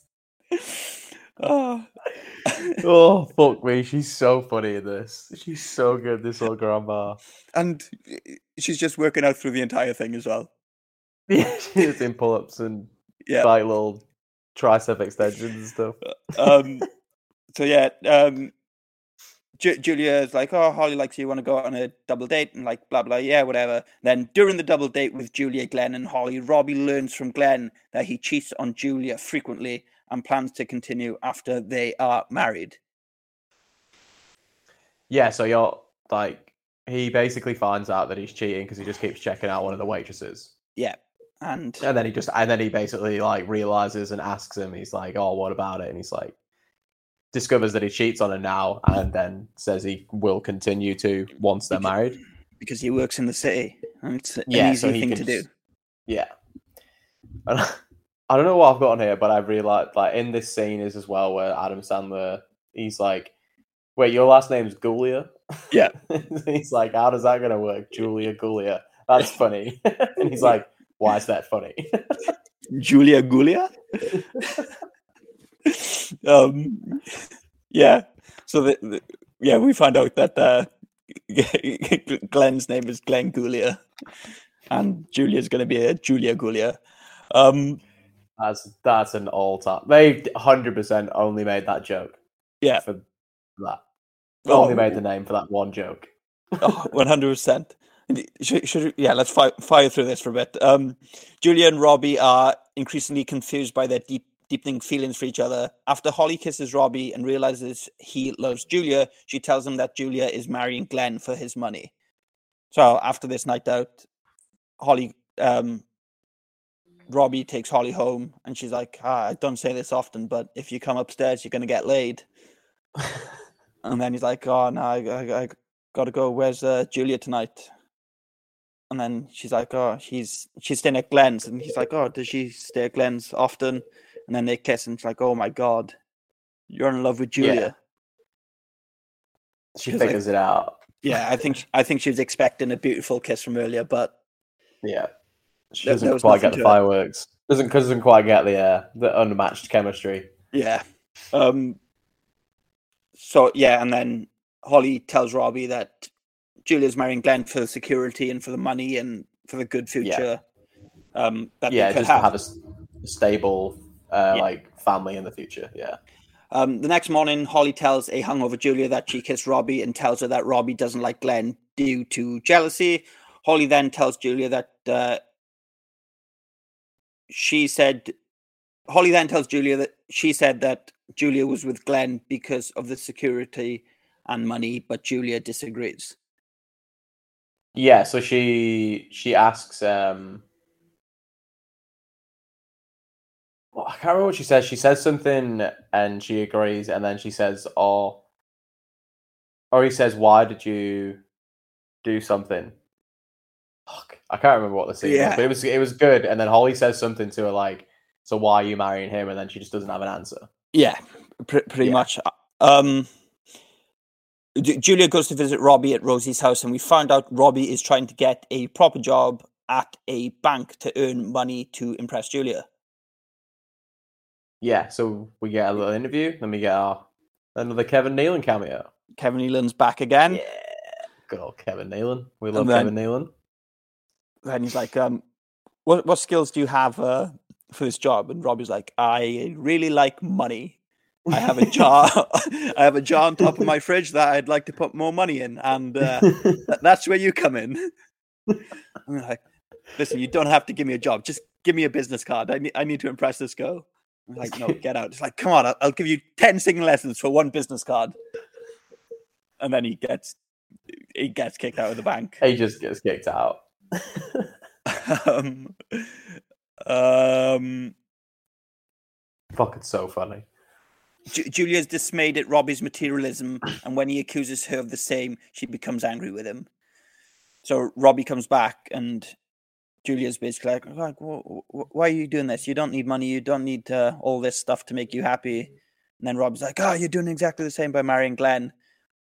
And she's like, "Oh, no, no, no!" And then she throws up song sheets that she's Yeah. purchased with uh, Robbie's name on because she brought him a present to say thank you for all the help. But they've just had a big argument, and Robbie realizes that he's a bit of a dickhead for accusing Julia. it. Yeah, Yeah. he fucked it and accusing Julia for just being with Glenn for the money.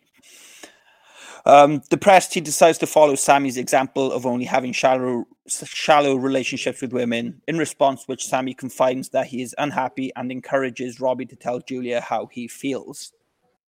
So they're at, they're at the bar, and Robbie's like, "Oh, I want to be like you. You want to be like Fonzie, and I want I want to be like that." Fonzie's coming up in a couple of weeks' time, and um, Yes, he is. and then th- there's this old guy at the bar, and he's like, "Do you know what you need? You need a prostitute." but yeah, um, Sammy's unhappy with his life because what he says, it's it's all f- fun and games doing all this, but at the end of the day, I just want somebody to hold me when I go to sleep. Yeah, what it is saying something um like nobody wants to watch a 50 year old hit on all the chicks at the bar. Yeah, Yeah. Wait, and he just wants the only thing I really want is for someone to hold me and tell me it's all gonna be alright. um, and then Sammy's like, "Oh, you you need to go tell this girl how you feel, or you, are you going to regret it?" So, as this is happening, uh, Julia confides in her mother that she has fallen out of love with Glenn and has developed feelings for Robbie, and bursts into tears thinking about becoming Mrs. Julia Guglia. Uh, Robbie Robbie arrives to declare his feelings and see her through the win- uh, bedroom window in her wedding dress, where she is happy- happily looking in the mirror, pretending that she has just married Robbie. But Robbie assumes she is thinking of Glenn. yeah, so he's decided to go and like obviously visit her just because she's Yeah. getting married very soon in this. Is it like a week before it's like a week before now? Yeah, Yeah. Or is is it a week before or is it a few days? it, it's a, yeah, it, it's within the week, I, I reckon. Within the week. Okay. Yeah, Because then, yeah, he goes to visit. She's obviously does not want to marry him, but oh, does not want to be Julia Guglia. yeah. She she doesn't want to marry Glenn. She starts crying. But then she's in in the mirror, and then she starts saying, "Oh, Mrs. Julia Hart," and she starts smiling, and she's really enjoying wearing the dress. And then Robbie sees her from the outside, but assumes Yeah. that she's happy, thinking about Glenn, not thinking about him. So it's cl- classic uh, mis uh, miscommunication. Mm, I guess. Assumption. Fucked Yeah. it. Heartbroken, Robbie leaves to get drunk and finds Glenn in the midst of his pre-wedding bachelor party, arm in arm with another woman. After a heated exchange, Glenn punches Robbie and mocks him. Robbie stumbles home to find Linda waiting for him, wanting to uh, reconcile, uh, and, and he passes out. The following morning, she answers the door and introduces herself as his fiancée to a crestfallen Julia. She runs to Glenn, who is sleeping off. Okay, let's talk about this. Yeah, we'll cut that there for a second. Yeah. Um. So yeah, they get back. He comes back to the bar uh, with Yeah. like a bottle of. He's got a bottle or something, and then the bartender says you can't drink it in here. So his mates leave to just go and drink for a little bit in the park. Yeah. Uh, as they leave, they bump into fucking Glenn. Glenn, and he's like he's a shitty little stag do, and some like birds they're with, and he just basically calls them out for being a piece of shit. Yeah. And then the And old then- guy punches Glenn. old guy with the best moment of this scene just goes to clock Glenn and just just just lands a punch that wouldn't knock a fly off its course. It was Yep. so good. And then Glenn he just, just turns around and says, "I'm sorry, I used to be a lot stronger." oh. and then Uh, Adam just gets clocked. Yeah. After he gets clocked, yeah, he goes home, and as he arrives home, uh, Linda's there, and she's like, "Oh, I want to get back with you," blah blah blah, and then they're like, "Oh no, go away." But he passes out, so she has to get him into bed, and then she jumps in with him, pretty much. Yeah, because because he's he's like completely pissed drunk. Yeah. And she just basically he passes out. She just drags him in. Yeah, and jumps and in bed, it. She's bed with him. she, she's decided she's back in now. Yeah. And then, yeah, next morning, Julia shows up, and then Linda answers the door wearing Robbie's t shirt. And it's im- that's implied that they slept together because, yeah. And then Ju-? Julia, and then, um, yeah, she's like, "Oh, I'm I'm his fiance," and then I'll tell her that uh, Justine called or whatever, and it's like, "Oh, it's Julia," and then this really annoys Julia, so she goes back to Glenn and she's like, "Let's go to Vegas now." But yeah, but as this is, uh, what happens? Does no, Linda doesn't tell Yeah. Robbie. No, so Robbie yeah. wakes up and he's like, "What the fuck are you doing?" in my bed?" Yeah. and just kicks her out. Get my uh, what is it? What band t-shirt is he wearing? Uh, Van Halen. Yeah, get off my Van Yeah, Halen t-shirt. You're gonna You're jinx them and gonna they cause them to split up. and then they break up the same year. um, yeah, so then she runs to Glenn, who is sleeping off the events for the previous night, and tells him she wants to be married immediately. He half-heartedly offers to take her to Las Vegas. So Yeah, she just says she like goes home, wakes like- him up, and he just let's do it. Let's just Yeah. go. she's just Um, decided I don't want the big wedding. Let's just go to Vegas. Fuck this. And then I, I've got a note here. Uh, Robbie awakens and, after shaking off his hangover from previous night, rejects Linda's uh, reconciliation and having realized how shallow she is during the first time, during his first time with with her. yeah, that's he, it. And he kicks her out. Yeah, so he she says to him like, "I I can deal with it. I can learn Yeah. to live with you only being a wedding singer." And he's basically just like, "Learn to live, and I uh, go fuck yourself." Yeah, and then he gets kicked out. Then, at the 50th wedding anniversary party of the neighbor Rosie, to whom he has been given sing lesson, he realizes he Oh, wants ah, to okay, right. Not his grandma then. yeah, he realizes he wants to grow old with Julia because Rosie's singing the song to her husband. Yeah. so she's Um, been practicing with him. Yeah, so he, he's watching. He's like, "Fuck, I want that," kind of thing. Um, with Rosie's encouragement, he decides to pursue her. Just then, Holly arrives and informs him of Julia's encounter with Linda. So Robbie rushes to the airport and gets a first-class ticket to Las Vegas.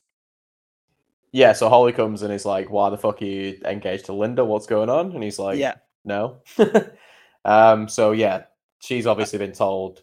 And then Holly's like, "God, they've gone to Vegas." And I'm like, "What? They're, they're not supposed to do that. They're getting married tomorrow." And then he's like, "Oh, we got to go to the airport."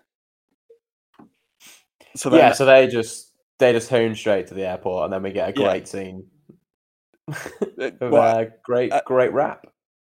Yeah. Good old rapping granny. uh, yeah, this is yeah. it's fucking hilarious. I wasn't expecting this. I don't know why this came on. She starts doing a rap. Great. Um, and then at, at the airport, he buys a first class ticket, and they're like, "Oh yeah, we've only got one seat left on the plane. It's in first class. It's going to cost you three grand." And Robbie's like, "I haven't got three grand." And then he's like, "Sammy, can I put it on your card?" I'm like, "Oh, R- Robbie, you going to pay me back for this?" And like, "Oh, probably not." But I'll tell everyone what you said at the bar. Yeah. um, um, so yeah, he's in first class, and then after telling his stories to his empathetic fellow passengers, which include Billy Idol, he learns that Glenn and Julia are on the same flight. With the help of Billy and the flight crew, over the loudspeaker, he sings a song which he has written called "Growing Old with You," dedicated to Julia. Yeah, so I was watching this and I was like, they just keep, they obviously keep cutting back and forth to the sa- the plane scenes, and I was just thinking, Yeah. like, how would they not be on the same flight? Like they've literally just gone at the same time.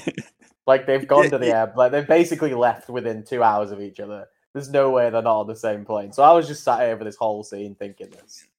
What they were obviously on the same.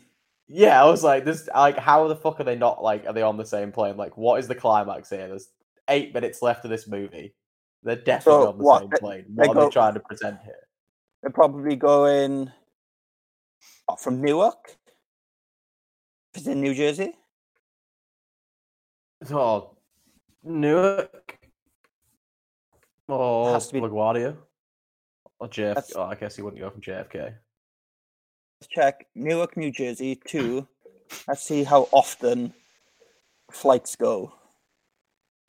I doubt there's more than one every three hours, is what I'm saying.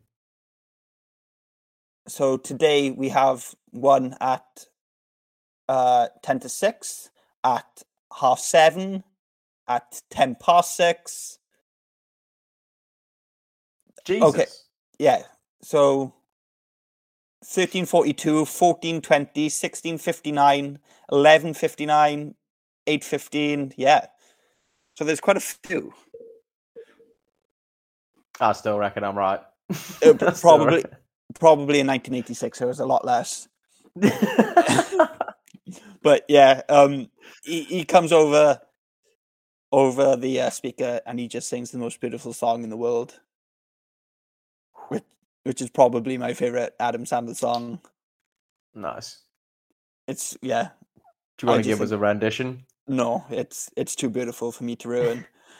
um, then, as Robbie enters the main cabin, Glenn tries to assault him, only to be thwarted and shoved into a lavatory by flight attendants with the assistance from Billy Idol and a large fan.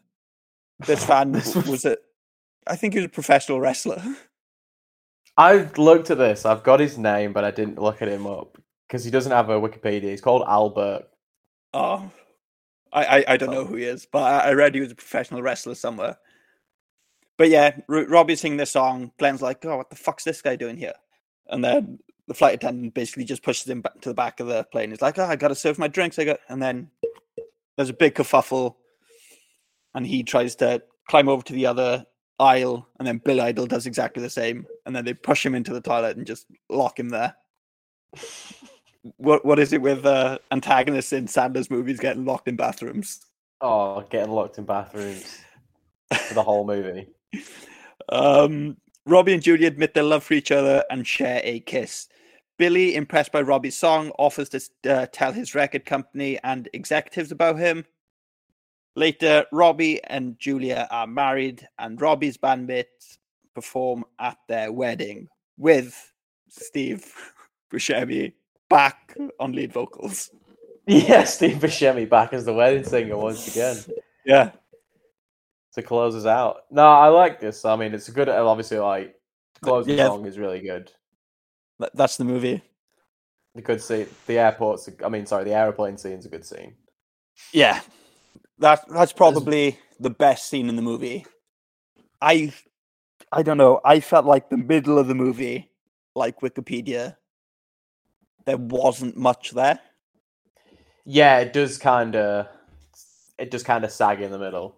Yeah, and Like I remember, I- I remember watching this and like when I was watching this the other day, and I was watching it, and I got like I was like halfway through, and I was like, "Fuck, I must have been Yeah. going a while," and I thought I was way further in than I was. But then, saying that, the last half an hour kind of breezed by. yeah, I, I completely agree. I think I I remember checking the time and it was like forty six minutes in. I'm like, oh shit, there's another forty minutes to this. I think that's exactly where I was as well.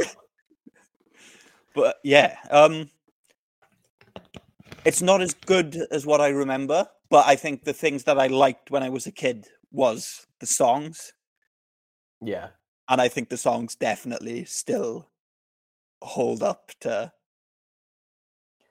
that standard. I fair think the mu- music in this is the best part of the movie. yeah, I'd yeah, I- I'd say so. I, I don't know why, but I was expecting this movie to be funnier than what it was.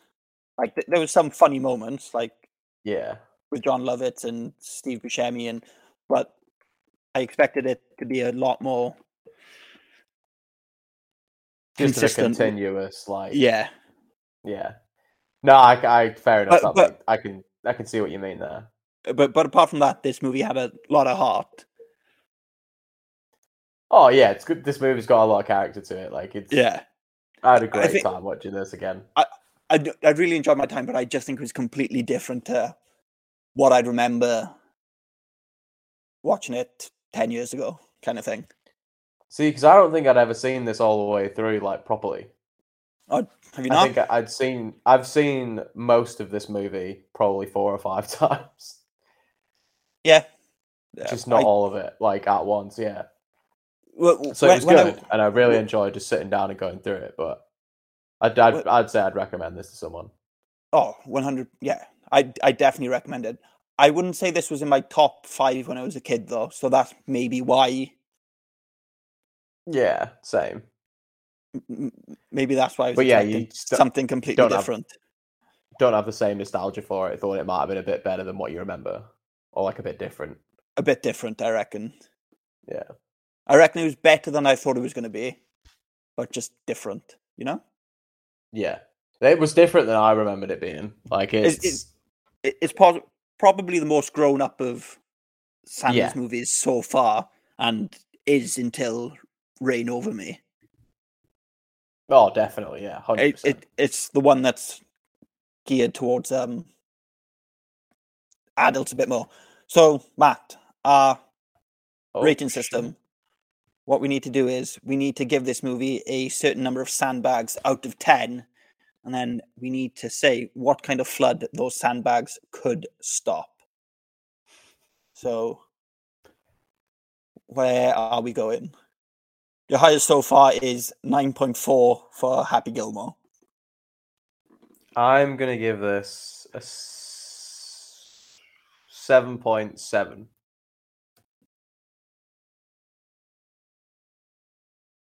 That's the exact number I was thinking. yes, I knew we'd get one. No, So sorry, yeah, go on. yeah, I also give it a seven point seven. But Mat, what kind of flood could your seven point seven sandbags stop? Oh fuck me, I have no idea. You come to me every week, and I, you know what? I'll never think of one. And then, Um, my seven point seven sandbags could stop the flood of alcohol that Peter Dante gives to underage kids, Jesus Christ. which, by the looks of it, was quite a lot. No, you're not wrong. That kid was fucking wasted. Yeah. Um, what could my seven point seven sandbag stop? Why why don't you carry on from mine and if my sandbags don't work why don't your sandbags stop the flood of puke that comes out from the underage kid's mouth Yeah, all right. Fuck it. That'll do you. there we go Fuck Fucking hell.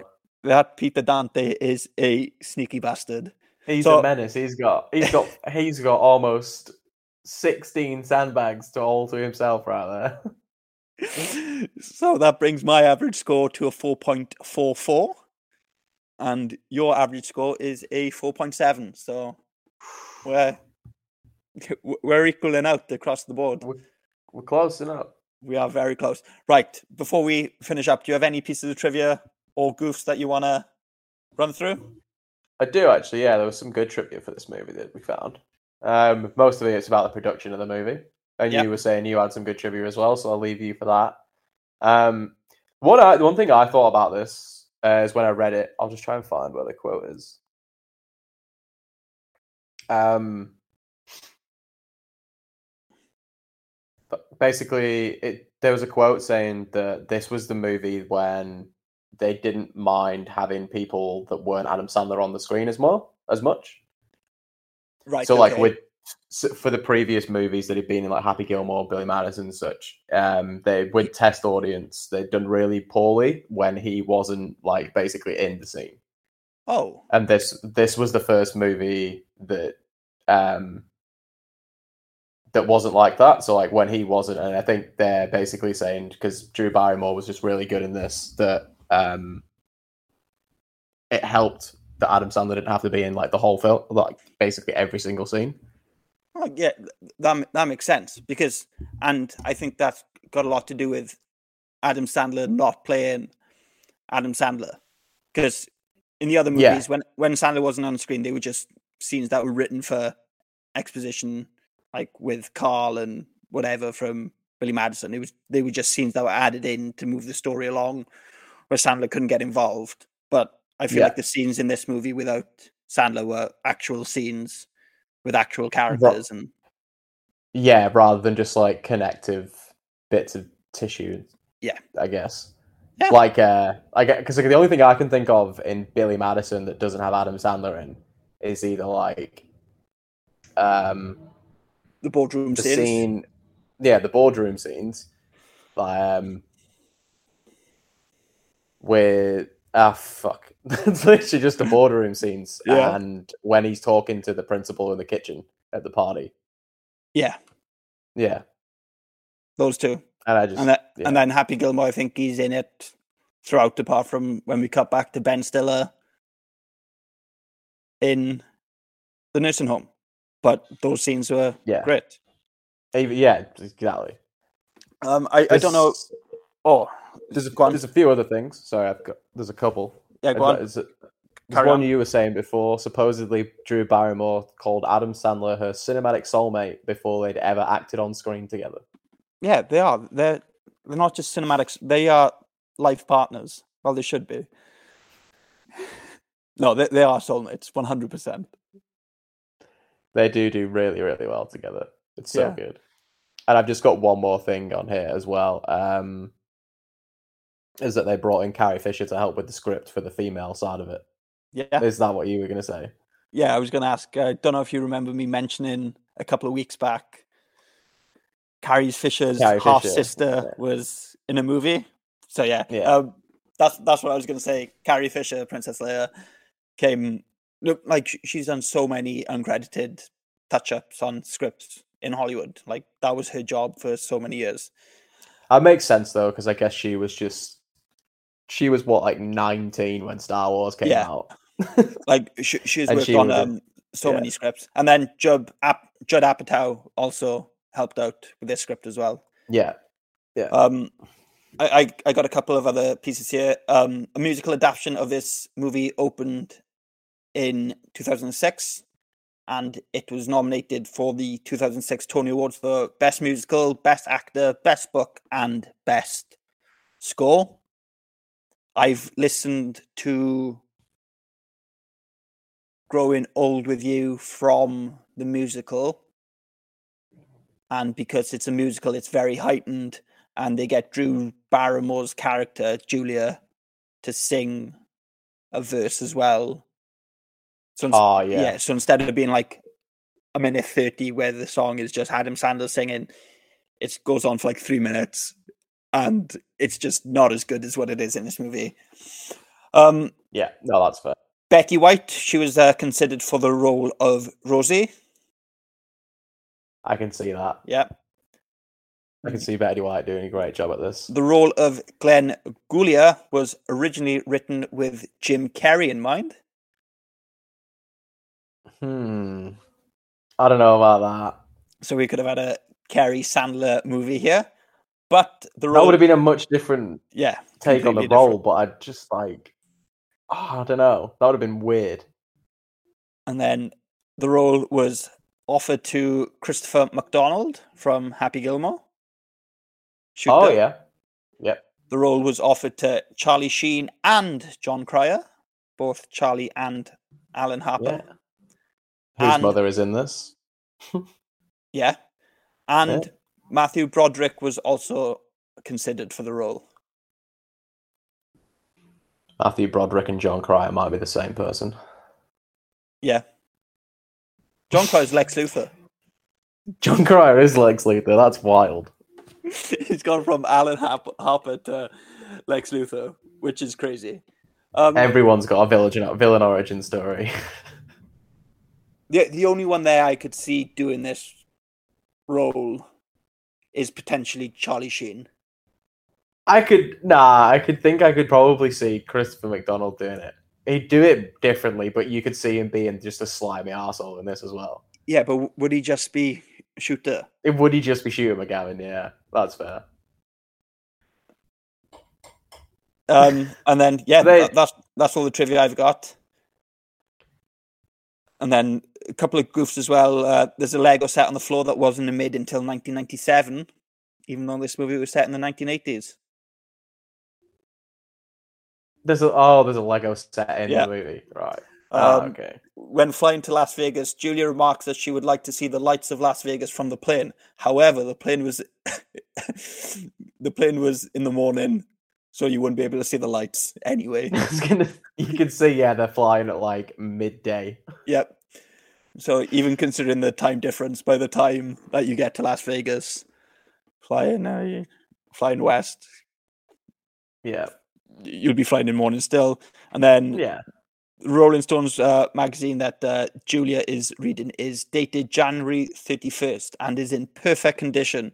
As the scene is set in August, it should have some wear, as she does not have it when she boards the plane.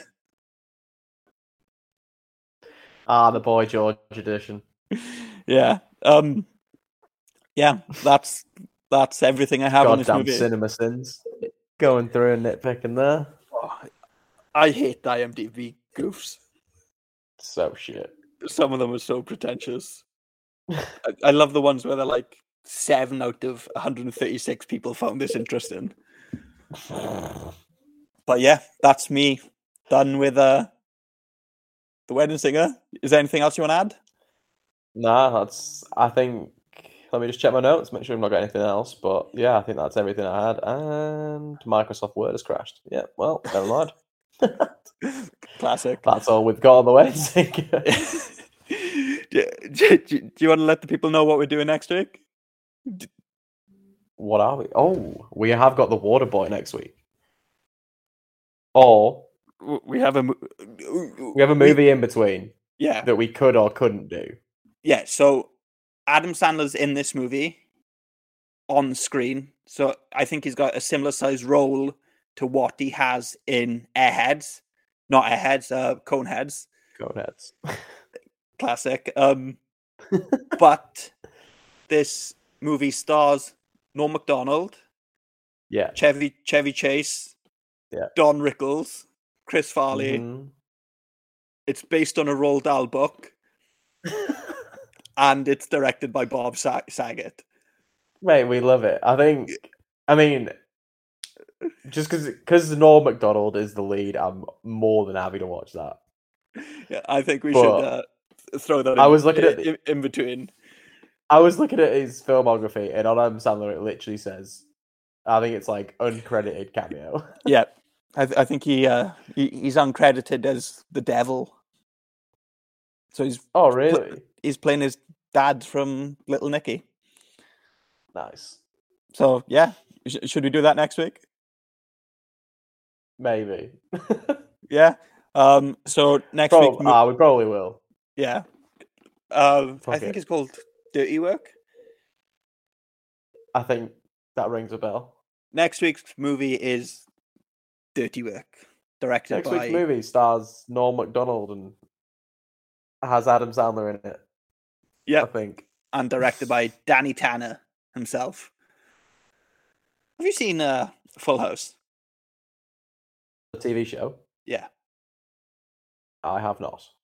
Oh, it's it's pretty good. It's What really good, actually. I think Oh, you should yeah? watch it. I should watch Full House. Yeah, The one from the eighties. yeah. With Why? it, it's just a good show. It's actually a really good Uh, show. I've I've watched the entire thing. Is it like watching the fuck the Brady Bunch? Yeah, possibly. Like Just less wholesome. no, it's very wholesome. That's the thing. Oh god. I- I reckon if, if if you got high and watched it, I think you'd enjoy. It's very very eighties.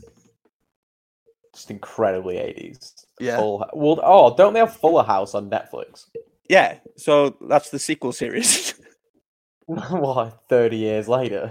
yeah, it's it's the bulletproof too. Oh jeez. Um, Not doing that. no. Um. So this week, next week, the movie is Dirty Work, and Mat's gonna watch Full House. Um. When I started a podcast with you, I didn't expect to get any fucking homework. um, more, more, than- more than what I, more than what is necessary, at least. if you want, um, follow us on Instagram at So Sandlerous Pod. Um, leave us a five star review on Apple and Spotify. Give me two seconds. I've actually got a review I need to read out. Yes. I completely forgot about this guy, but it's from Johnny GC7, and he gave us a five star review on Apple, and he said, "I got it here. Two seconds. I'm really sorry. I forgot. I completely forgot about this. Fucking shout out to Johnny. Um, Maybe. So Depending on what you said. Johnny said, "Excellent, uh, wonderfully unique idea for a podcast. Perfect for Sandler fans." Um, yeah, and that was yeah from Johnny GC7. Um, Johnny, I have bad news for you. This is not unique at all. We've actually kind of directly ripped off uh, other podcasts such as uh, Mike Check, where they talk about Hey. movies of Mike Myers. Any any movie review podcast is a rip off of every other movie review podcast. Fuck 'em. Yeah. So- I mean, you're, you're not wrong. Um, but yeah, th- thanks for the five stars. And uh, there's actually another one there as well. Um, five stars from MX Sandy 12. And he said, a must for Adam Sandler fans. What a cool fucking show. oh, cheers, guys. What a Yeah. cool fucking guy. So that's uh that's uh two nice reviews. So yeah, leave, leave us a re- review on Apple Podcasts and Spotify. We'll read it out. Send us an email at so sandlerouspod at gmail.com. And again, follow the Instagram for the uh, latest information on our episodes at so sandlerouspod. Apart from that, I think it's time for us to say goodbye because we have been doing this for almost two hours. Fucking hell. All right. Thank you for all the feedback and everything, guys. It does mean a lot. Yeah. We will. Uh, we'll. We'll see you after. We'll see you next week. Yeah. Bye.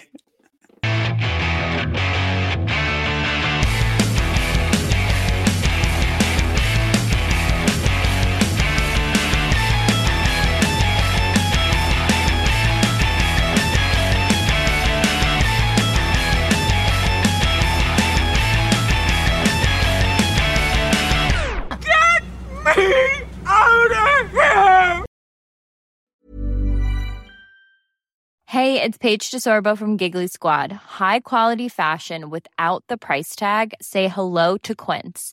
I'm snagging high-end essentials like cozy cashmere sweaters, sleek leather jackets, fine jewelry, and so much more. With Quince being 50 to 80% less than similar brands. And they partner with factories that prioritize safe, ethical, and responsible manufacturing. I love that. Luxury quality within reach. Go to quince.com slash style to get free shipping and 365 day returns on your next order. Quince.com slash style.